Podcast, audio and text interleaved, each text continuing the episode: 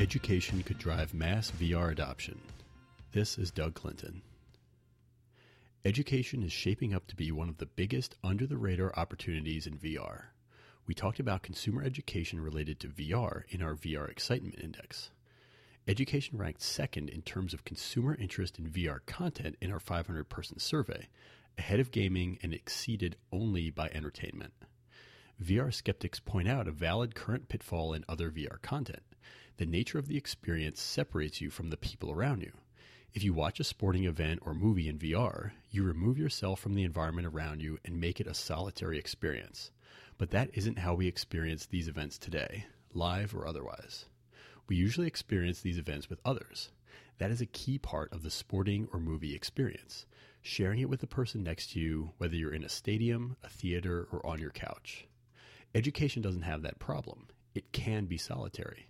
Questions and collaboration from others can amplify the environment, but it doesn't matter if that participation comes from someone actually sitting right next to you or a virtual representation of that person. Another advantage of education is that it can be effective with basic forms of VR. Many educational tools won't need the same level of tracking capability as an intensive gaming experience.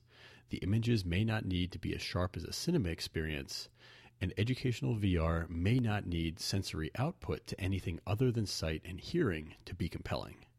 For example, educational VR can take the obvious form of a classroom type setting where the user interacts with basic digital input like voice or even a keyboard.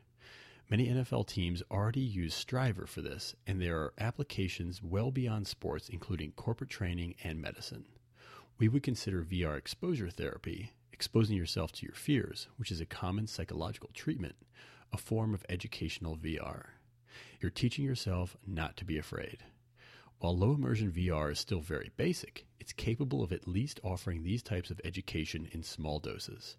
As low immersion VR improves with Daydream and Gear VR over the next couple of years, the educational experiences can grow with them.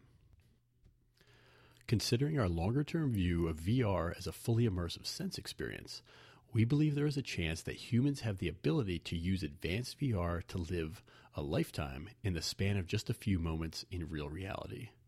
We call this a compressed temporal sense experience, CTSE.